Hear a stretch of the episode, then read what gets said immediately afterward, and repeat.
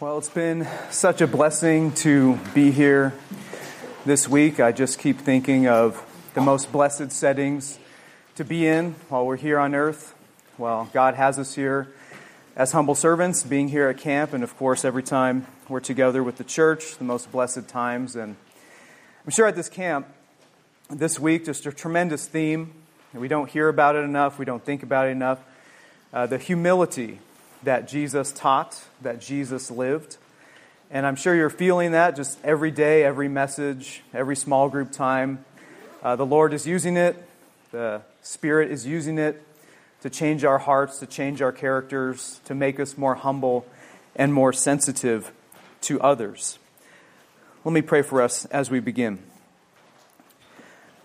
Father, I lift up a prayer now as we come to your word that we come to it with humble hearts, as we should every time that we approach your word. When we are humble in our hearts and we look into your word, then we are listening, then we are learning, then you are changing us to be more like your Son, Jesus Christ. So, in our humble efforts this evening, humility in preaching, humility in listening, open up your word to us that we may hear your truth, that the Spirit of truth is here to transform us in this extremely important area of humility in our lives. In Jesus' name, amen. Go ahead and open with me as we begin to Luke chapter 14. Luke chapter 14. There are some passages we cannot miss at our camp this week, and Luke chapter 14 is the one we'll start with, just to see Jesus' teaching on humility. When Jesus taught on humility, he gave a quality that was essentially completely new to the world. The Christian quality, the value of humility as he explained it, as he lived it in Luke 14. In verse 7, Jesus, he told a parable to those who were invited. When he noticed how they would choose the best places for themselves. In verse 8, he says, When you are invited by someone to a wedding banquet, do not recline at the best place, because a more distinguished person than you may have been invited by your host. The one who invited both of you may come to you and say, Give your place to this man, and then in humiliation you will proceed to take the lowliest place. But when you are invited, go and recline in the lowest place, so that when the one who invited you comes, he will say to you, Friend, move up higher, and you will be honored in the presence of all the other guests. For everyone who exalts himself will be humbled, and the one who humbles himself will be exalted. To notice there, as Jesus taught, this great parable on humility, just as we begin. Two thoughts. First, that the world has a completely opposite mindset of humility, doesn't it? The world would say, if, if they heard this, don't you want the best spot at everything that you're at? Don't you want the best thing that you can possibly get everywhere you go? And say, yes, yes, I want that. That's what our heart cries out. Why? Because we have fallen, sinful human flesh. Our character is the opposite of, as the Lord would tell us, be humble.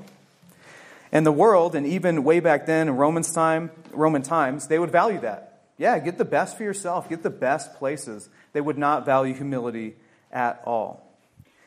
It also teaches us many lessons, but another one is that we, are const- we will constantly have opportunities in every setting that we're in to be humble. And as I said this week, aren't you growing in sensitivity in all of our meeting times, all of our meal times, every, every time we're together? And here's an opportunity to be humble. Go ahead and, and go first. Go ahead and have a better seat. How can I help you? How can I serve you? We're being changed even over the past couple days. Our role and our attitude on earth right now is to be servants. We are awaiting the kingdom come, we're awaiting the return of Christ. We are humble servants, we are heralds proclaiming the good news and serving in humility as Christ gives us the example. In our message tonight, we're going to look forward to the future hope. We've started at the beginning, we're created out of dust. We've been hearing about God's plan, His purposes, His process, that we're humble now and servants, and now we want to look forward to glory. And we also want to learn from the best example in Scripture, the example of Jesus Christ, how he humbled himself. And turn with me to Philippians chapter 2. Philippians chapter 2.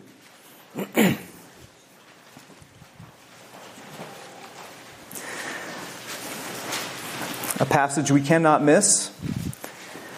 The preeminent example of Jesus Christ and his humility. Philippians 2, verse 3. We'll start there. Do nothing from selfish selfishness or empty conceit, but with humility consider one another as more important than yourselves. Do not merely look out for your own personal interests, but also for the interests of others. Have this attitude in yourselves, which also was in Christ Jesus, who, although he existed in the form of God, did not regard equality with God as a thing to be grasped. But he emptied himself, taking the form of a bondservant and being made in the likeness of men, being found in appearance as a man, he humbled himself by becoming, becoming obedient to the point of death, even death on a cross. For this reason also God highly exalted him and bestowed on him the name which is above every name. So at the name of Jesus every knee will bow, of those who are in heaven and on earth and under the earth, that every tongue will confess that Jesus Christ is Lord, to the glory of God the Father. Here, Paul teaches us, and Christ teaches us on humility in the most practical way. The greatest example in Scripture, the perfect, sinless life of Jesus Christ.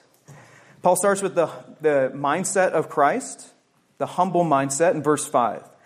He says, Have this attitude or mind or mindset in yourselves, which was also in Christ Jesus. What was his mindset when he was here on earth?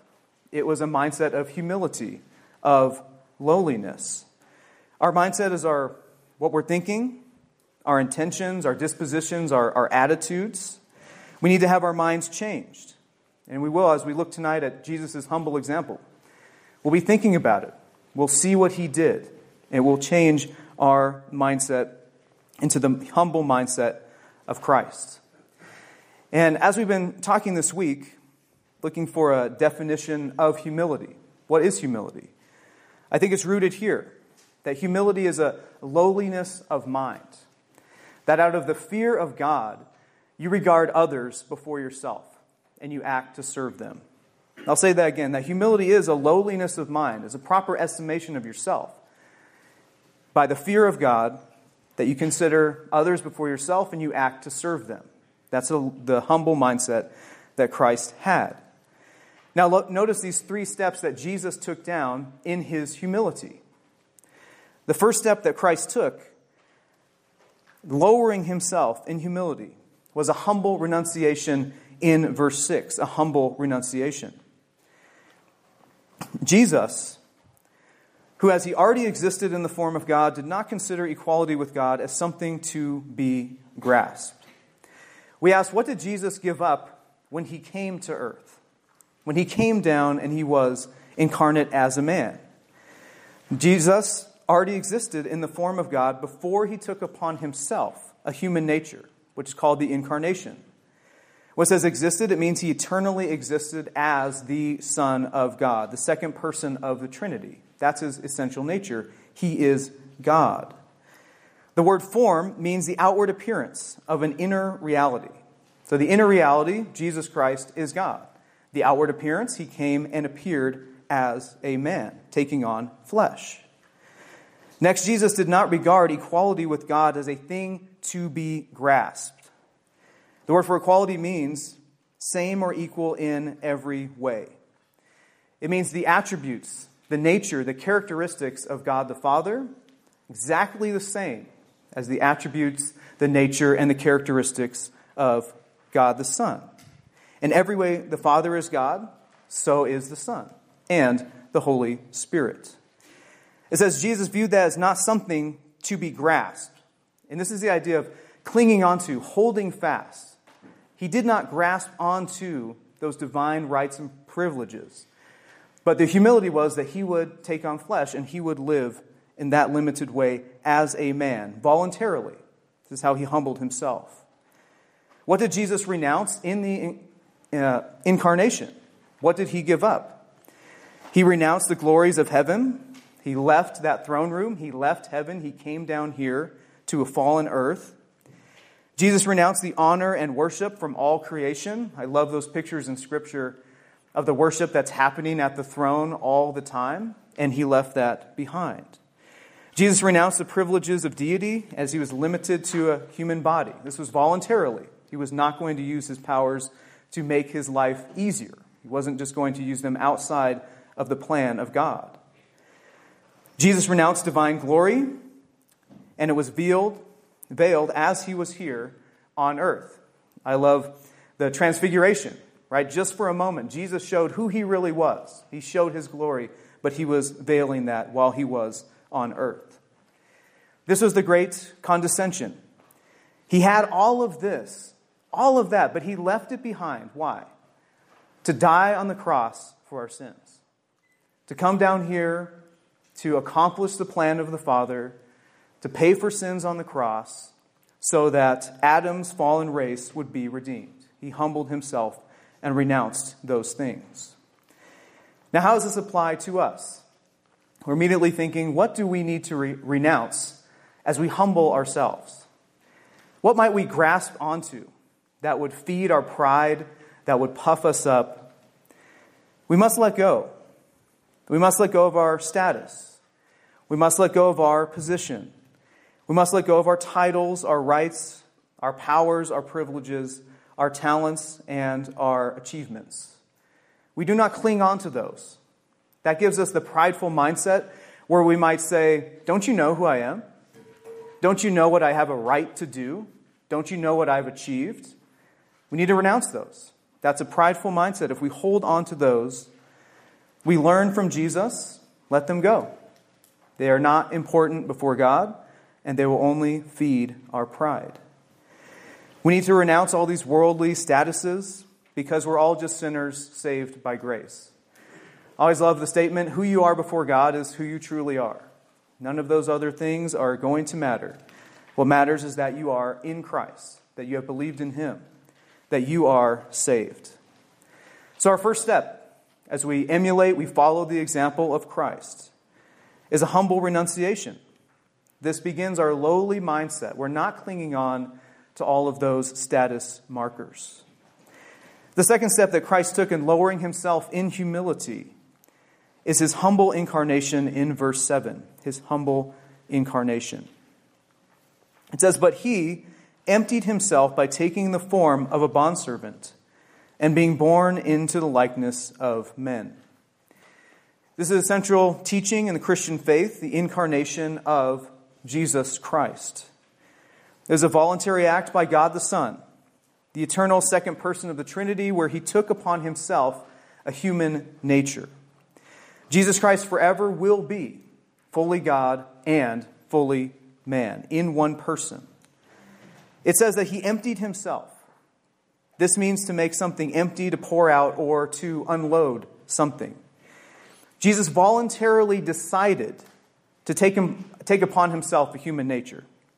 He let go, he emptied himself, the, the divine rights and privileges. He remained God, but he humbly took upon himself the limitations and weaknesses of humanity. So he never lost anything of being God, but he voluntarily limited himself and appeared as a man and was a man. We continue the humble descent of Christ. Next, it says he took the form of a bond servant. The word here means the outward appearance manifested, that has changed.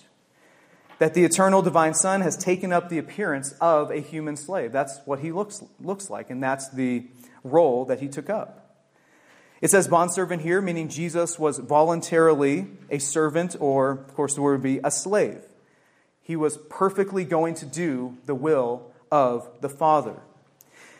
Jesus gave up all those privileges, and he went voluntarily to the lowest social status that there was to serve sinful people who gave him no regard. So you see what he's renouncing?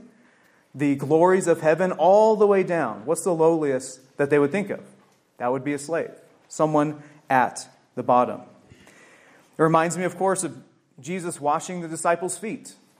Another tremendous example of humility and service that we cannot miss. That the divine Son of God would do that for a sinful human race. It makes us scandalized. God comes to earth, the lowliest slave, our example to follow, even as it says in John 13. In Mark 10, verses 44 and 45, Jesus said, And whoever wants to be first among you must be the slave of everyone else.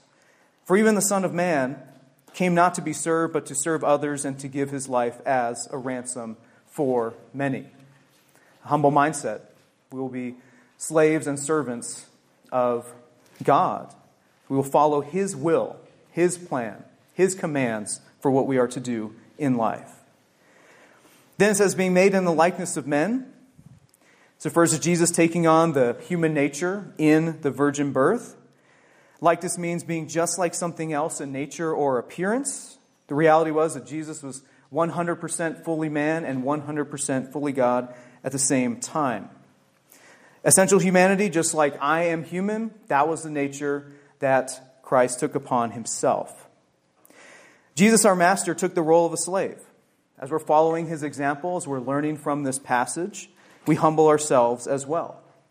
We follow the master. This is a lowly, humble mindset. You see how we're, we're going down, renouncing what we cling on to, now taking the role of a servant and a slave. That is our mindset. The third step that Christ took in lowering himself in humility was humble crucifixion in verse 8.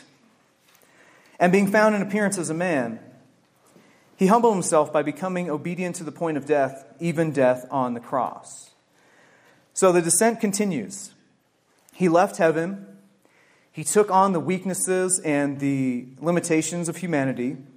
He took upon himself the form of a lowly slave. And now it says, he was found in appearance as a man.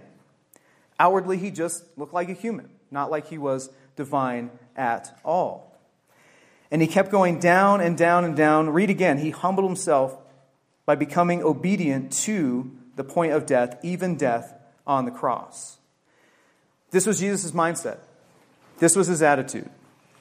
These lowly actions, he obeyed the Father, all of the commandments of God perfectly. That God had the plan, the Son was to follow it, the redemption plan of going to the cross. This makes, makes me think of as we are humbling ourselves, what is a prideful thing that we can do? What are we inspired to do? Well, we're inspired to not be obedient. We're inspired to rebel, to go against the authorities in our lives. That's a prideful mindset. That can happen anytime. Uh, with parents, with teachers, with bosses, with authorities. And it can show a root problem of pride as well as just rebellion, that we're rebelling against God when we do not obey. In Hebrews 5 8, it says, Although he was a son, he learned obedience from the things which he suffered. And having been perfected, he became the source of eternal salvation for all those who obey him. We rejoice in that. The Son was obedient, followed the plan of God. That is how we are saved as he went to the cross. And here we reach the lowest point of Jesus' humiliation, the humbling of himself, the shameful and painful death on the cross. The greatest act and symbol of humility is the Son dying on the cross, the incarnate Son. This was his sacrificial service, but it gained the greatest reward eternal salvation for all those who would call upon his name. In Hebrews 12, verse 2, it says, Because of the joy that was set before him, he endured the cross. Despising the shame, he sat down at the right hand of the throne of God. When we look to the cross and we see Jesus' humble example there, that we learn that our salvation is actually based on the humility of Christ. If he did not humble himself, if he did not take on a human nature, if he did not go to the cross, then we would not be saved. This was all out of a humble mindset. We follow the example of Christ. We humble ourselves even as Christ taught. He said, Take up your crosses and follow him. It's a prideful mindset if we are not crucifying ourselves, if we are just in this life for what we're after, for what we want. Galatians 2:20 says, "I've been crucified with Christ; it's no longer I who live, but Christ who lives in me. The life which I now live in the flesh is by faith in the Son of God who loved me and gave himself up for me." This is a humble crucified mindset. That our selfish and our prideful lives have been put to death on the cross. And now we live as humble servants in our lives. This is a third step that we are to emulate Christ's example of humble crucifixion. We lay down our lives sacrificially and lovingly serving others. We follow his example. And now we turn the corner. As we went all the way down, we see how Jesus humbled himself. We learn from what he did. We learn to follow his example. And we see what God did in the exaltation of Christ. As he hit the bottom, then the, God raised him up all the way to the right hand of the Father. The first step of Jesus' exaltation is vindication in verse 9. Verse 9 says, For this reason also God highly exalted him. Vindication means the act of clearing someone from blame, suspicion, or declaring them right or justified. We remember that sinful humanity declared Jesus as guilty. They wanted him dead. They uh, make up, made up all these false accusations, put, uh, put to death on the cross as a sinful man. But he was vindicated by God. He was raised from the grave. He rose again in the resurrection. The exaltation starts with the resurrection. He was made alive again. He was given a glorious body. And this was a statement Jesus is vindicated. He should not have suffered the penalty of death, which is the curse, because he never sinned. Acts 5:30 says, "The God of our fathers raised up Jesus, who you had put to death by hanging him on the cross." The death was not justified, and he was vindicated. The exaltation of Christ started with the resurrection. Up from the grave he arose. In his humble, lowly mindset, even to the point of death on the cross, and God reversed that and exalted him in glory in the resurrection. Jesus' vindication also included the ascension, that he ascended back to the right hand of the Father. He ascended up to heaven. The disciples saw Jesus ascend to heaven from the Mount of Olives. Ephesians 1:20 says God the Father raised Jesus from the dead and seated him at his right hand in the heavenly places. In Hebrews 1 Verse 3, it says, When he made purification for sins, when he died on the cross, when he paid for our sins, he sat down at the right hand of the majesty on high. So, sacrificial mission of Christ was accomplished. Jesus said, It is finished. He was received back to the Father, and the Father said, Well done, my good and faithful, perfect servant, the eternal Son. You've accomplished the mission, and you go back to the right hand of the Father. This is the exalted ascent rising from the dead, ascending to heaven to the right hand of God, vindicated before all and exalted all the way back up to heaven. In Christ's vindication is our hope of salvation, the resurrection, the exaltation by God. He lifted him up in honor, and we look forward to that. Being lifted up in honor for faithful and humble lives as we live on earth now in his service. That will be the vindication. The second step of Jesus' exaltation is his coronation in verses 9 through 11. His coronation. It says, And he bestowed on him the name which is above every name, so that the name of Jesus every knee will bow, of those who are in heaven and those who are on earth and under the earth, that every tongue will confess that Jesus Christ is Lord. Now, coronation means the crowning of a sovereign. Jesus, after his perfect obedience and sacrifice, he was exalted he was crowned. He was shown to be what he always was the sovereign ruler of the universe by the Father. When it says Jesus' name, it means the same character, the same honor, the same nature as the Father. And the name was exalted above every name, the name of the Lord. Every knee bowing shows recognition and submission, the exalted status and power of the Lord Jesus Christ, equal with God, so every knee will bow and confess that Jesus is Lord. It says, All the creatures will bow, covers everything in heaven, the holy angels, the saints, the believers of all ages. On earth, all believers and unbelievers will bow in due time. And under the earth, all the unsaved dead, the fallen angels and demons, and even in writing the sermon, and Satan will bow the knee to the Lord Jesus Christ. Jesus' exalted name given by God. This is his title, this is his status. He is Lord of all. He's king and sovereign ruler over all with all authority and majesty. Daniel 7, verse 13 says, I kept looking in the night visions, and behold, with the clouds of heaven, one like a son of man was coming. And he came up to the Ancient of Days as, and was presented before him. And to him was given dominion and honor and a kingdom so that all the peoples and nations and populations of all languages might serve him. His dominion is an everlasting dominion which will not pass away, and his kingdom is one which will not be destroyed. In Matthew 28, 28 18, that's where Jesus said, All authority on heaven and on earth has been given to me. And when we hear this, we know what we must do. We confess. We confess Jesus as Lord. As we are here, when we have heard the gospel, when we have believed, we have confessed this in our lives. We have trusted in Him for salvation. He's returning in His kingdom at a time that we do not expect, and He will return as the King. The one who came to earth, the one who humbled Himself, the one who died on the cross. He's been exalted, He's been coronated, He's been crowned as King. We continue to proclaim this. This is the good news. We herald it. He is returning, the humble, lowly servant who's been exalted and been crowned. He will come back and he will establish his kingdom. The third step of Jesus' exaltation is glorification in verse 11. And that every tongue will confess that Jesus Christ is Lord to the glory of God the Father. Jesus Christ returned back to where he came from, back to divine glory.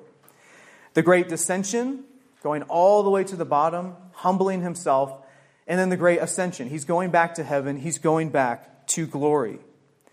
Glory is the totality of the greatness of God, his nature, his character, his attributes. Often, when this is mentioned, or it appears in God appears in mighty power and majesty. He radiates inexpressible light, unapproachable, blinding light. If he even, I like to think of it, just barely reveals his glory, you cannot approach you cannot see. Remember, God said that He would not give His glory to another. No creature can take or rob God of His glory and not be condemned. Glory, therefore, means that Christ is divine, since this glory and greatness and all this majesty belongs to God, the same glory as God Christ has. But the Father has gladly, He's willingly exalted the person of Christ to divine glory. Why? because of his perfect humility. It was a return back to glory. The Father's glory is the Son's glory, is the Holy Spirit's glory, the triune glorious God. In John 17, as Jesus was praying, you can hear when he says glory in this passage. He says, Father, the hour has come, glorify your Son, so that the Son may glorify you I have glorified you on the earth by accomplishing the work, work which you have given me to do. And now you, Father, glorify me together with yourself, with the glory which I had with you before the world existed. Father, I desire that they also, whom you have given me, but with me where I am, so that they may see my glory which you have given me. For you loved me before the foundation of the world. It's the final step of the exaltation back to glory back to the highest point, the same glory of the Father, the same glory of our triune, glorious God forever. Now, what does this all mean for us?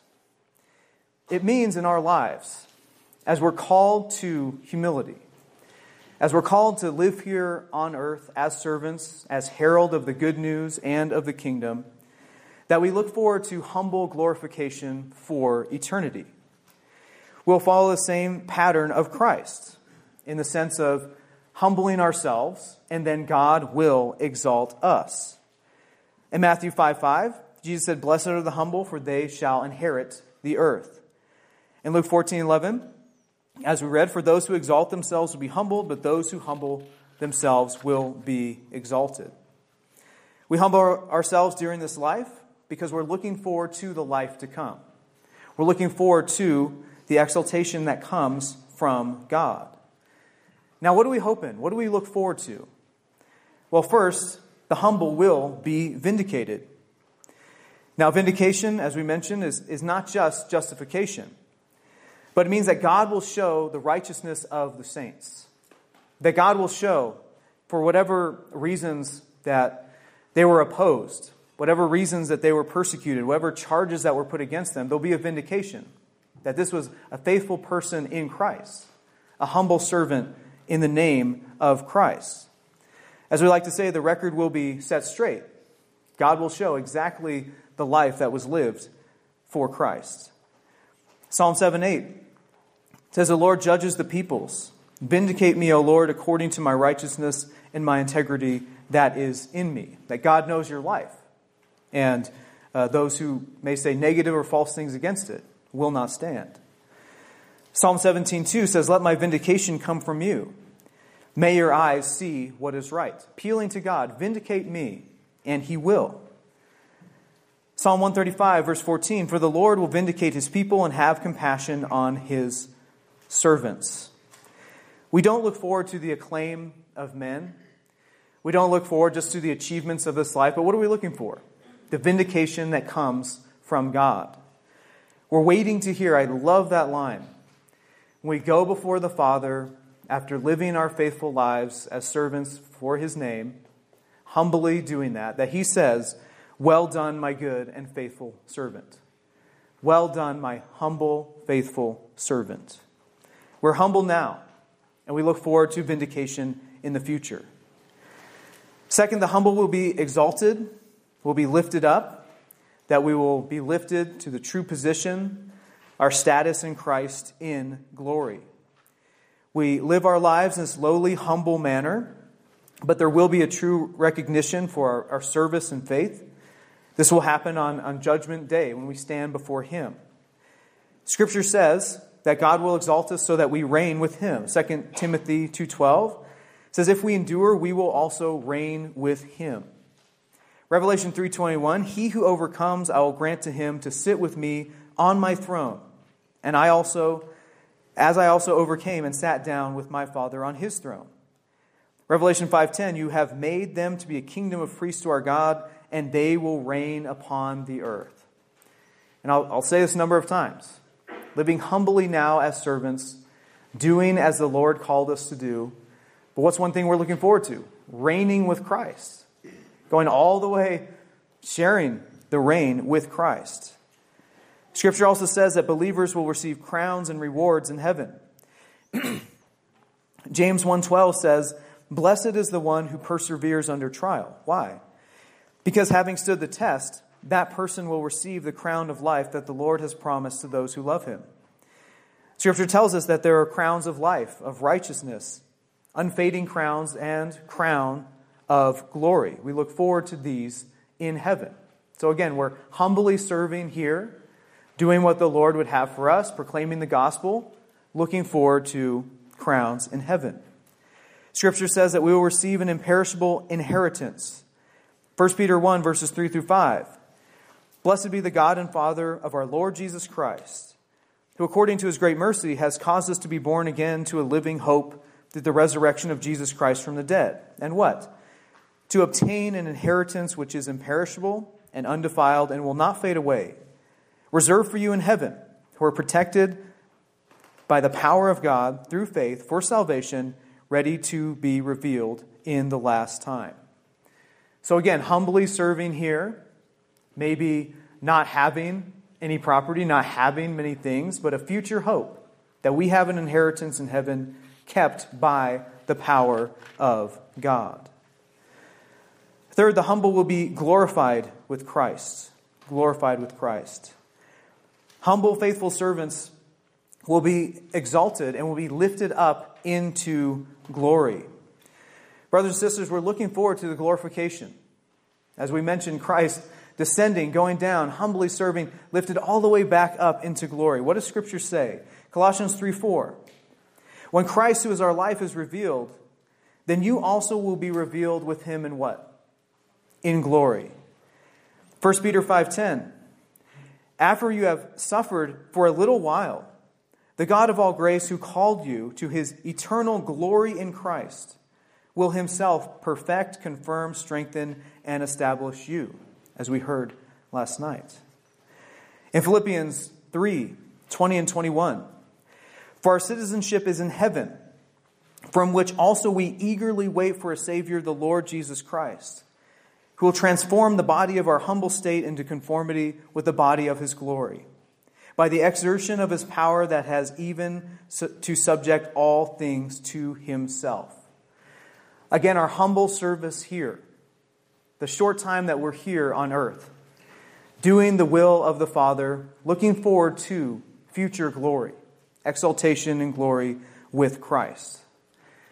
And that leaves us at our last point. Our eternal destiny as creatures will be that we humbly worship the triune God forever. We will always be humble creatures. We'll always be the ones who are made of dust. We'll always be the ones who lived here on this fallen earth. We'll be the ones who passed away.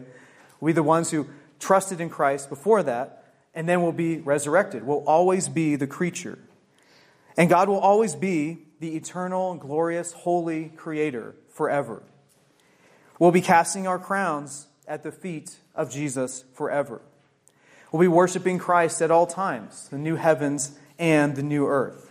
We'll always be humble creatures worshiping God.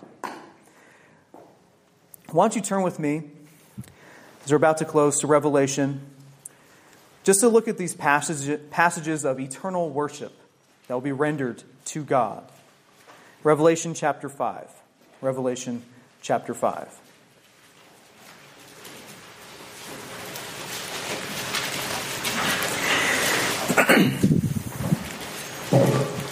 Revelation 5:11. And I want you to see this. I want you to be thinking of these future glories, future exaltation of the saints, future worship forever.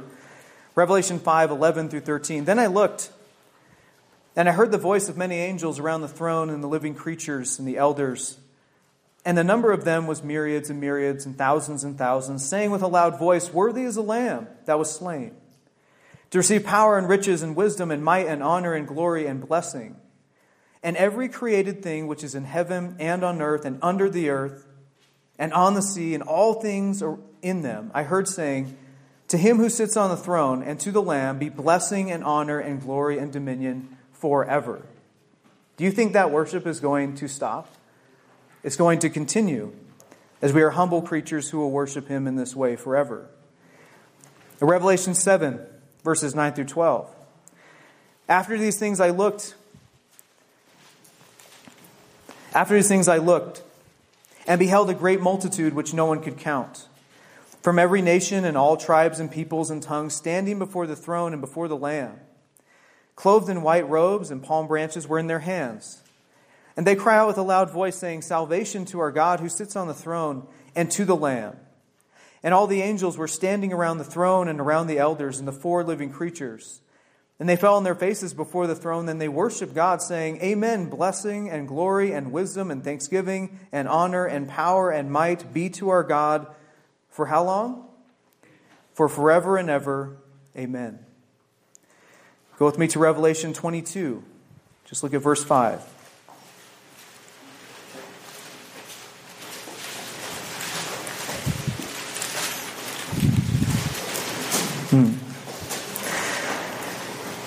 Says, And there will no longer be any night. They will not have need of the light of a lamp, nor of the light of the sun because the Lord God will illumine them, and they will reign forever and ever.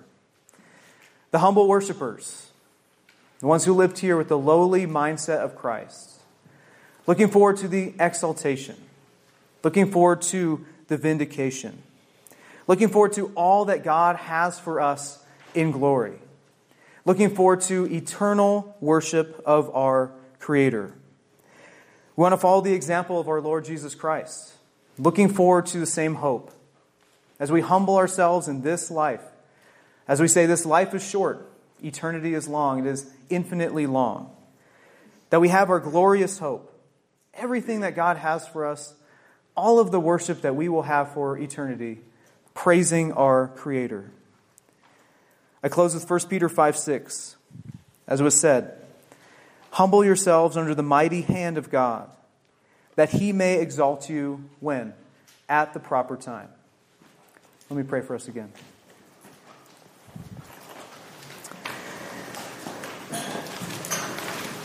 Father, your word shows us what you have in store for us in the future. The glories that when we read your word, when we hear your word, that we're just learning of them, we're just imagining them by faith. That we would be exalted in Christ in glory, that we would reign, that we would be given recognition and honor and vindication by you for the lives that we live here. Help us, God, to have this clear focus in our hearts and minds every day as we live. That helps us to humble ourselves. It helps us to know that we are to serve here, that we are to proclaim the good news, that we are to show the character of Christ, show the world something different, and not the pride that it has. And as we have the future hope, it motivates us now that our time here on earth is short and we look forward to being before you and hearing those words Well done, my good, faithful, and humble servant. I pray, God, that that is the main motivation of our hearts to live pleasing to you, to praise you, and to be overjoyed at the humble worship we look forward to forever. In Jesus' name, amen.